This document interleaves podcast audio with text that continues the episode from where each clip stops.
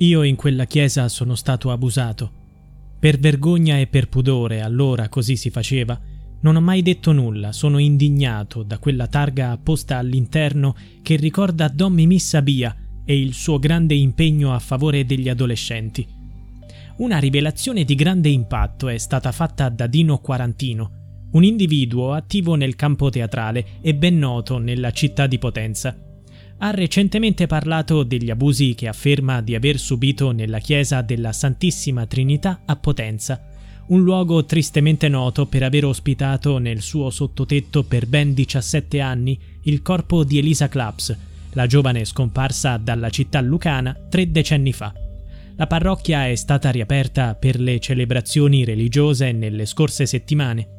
Dino Quarantino non ha rivelato i nomi delle persone che avrebbero abusato di lui, ma di fronte alle scale della chiesa della Trinità ha espresso la sua indignazione riguardo a una targa commemorativa che elogia il parroco che aveva presieduto il luogo di culto dal 1963 fino a poco prima della scoperta del corpo di Elisa.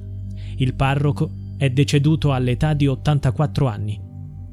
Il 12 settembre scorso, una commemorazione in onore di Elisa Claps ha visto svolgersi un lungo corteo che si è fermato proprio davanti alla Santissima Trinità, un luogo che è diventato simbolo di segreti imbarazzanti.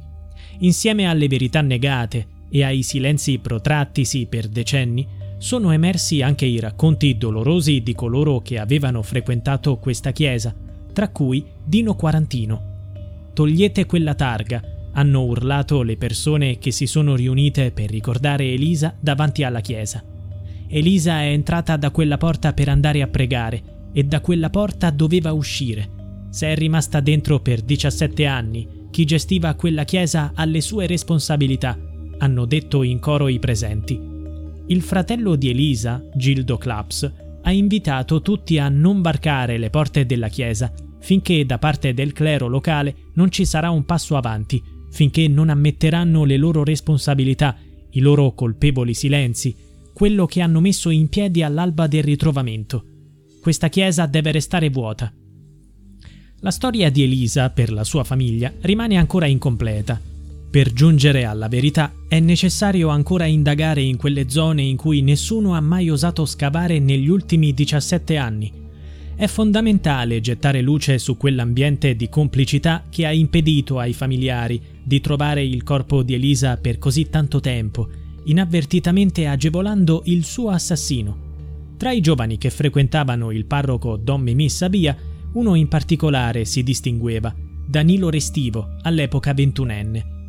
Era una figura singolare, con tratti sociopatici e un comportamento privo di empatia, noto per il suo strano vizio di tagliare ciocche di capelli alle donne, guadagnandosi il soprannome de Il parrucchiere.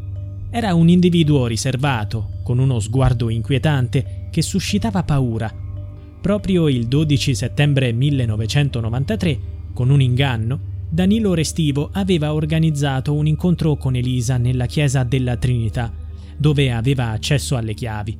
È stato un tranello e quel giorno Don Mimì, dopo la messa domenicale, era partito portandosi via con sé le chiavi della chiesa.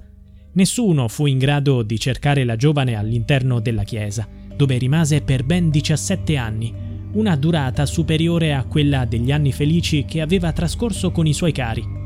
In questo lasso di tempo Danilo Restivo rimase impunito dopo l'omicidio di Elisa.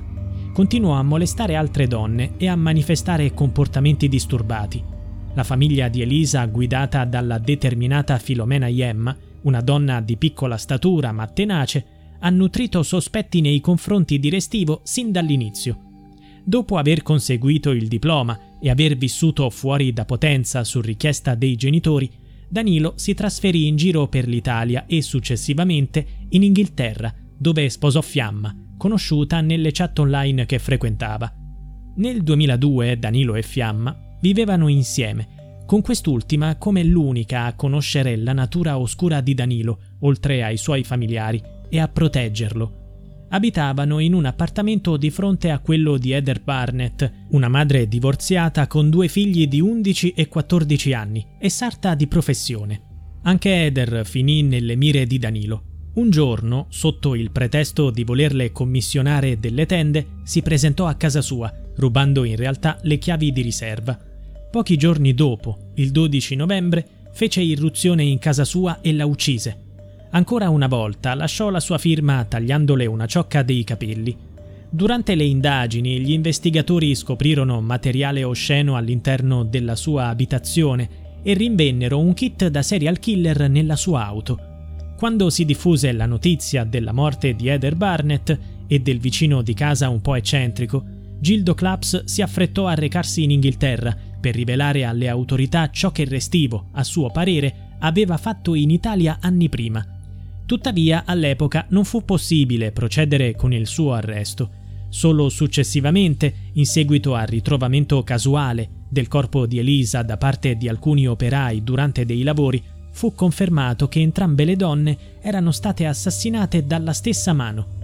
Anche Elisa, purtroppo, subì lo stesso destino di avere alcune ciocche di capelli tagliate, un trofeo che Danilo Restivo, noto come il parrucchiere, collezionava. Il 30 giugno 2011 Danilo Restivo è stato condannato all'ergastolo per l'omicidio di Heather Barnett. L'8 novembre 2011, in Italia, ha iniziato il processo e tramite un rito abbreviato è stato condannato a 30 anni di reclusione. E ora, proprio a 30 anni dalla morte di Elisa, l'attore Ulderico Pesce ha condotto un corteo davanti alla chiesa della Trinità, portando una croce laica con le scarpe che la giovane amava indossare attaccate ad essa. Successivamente ha letto una lunga lettera indirizzata a Papa Francesco e al Presidente della Repubblica Sergio Mattarella, Ecco il contenuto della lettera. Gentile Papa, questa chiesa non è stato solo il macello in cui violare la vita di un angelo, ma anche la tomba dove nascondere il corpo dell'angelo. Gentile Papa e gentile Presidente Mattarella, sono passati 30 anni e noi siamo qui perché la memoria non va in prescrizione. Sappiamo il nome dell'assassino, ma non sappiamo i nomi di chi lo ha tutelato e nascosto per molti anni. Nella lettera si fa appello al capo dello Stato affinché faccia luce sulle lacune lasciate dalle indagini e spieghi il motivo per cui non si è proceduto ulteriormente nella ricerca della verità.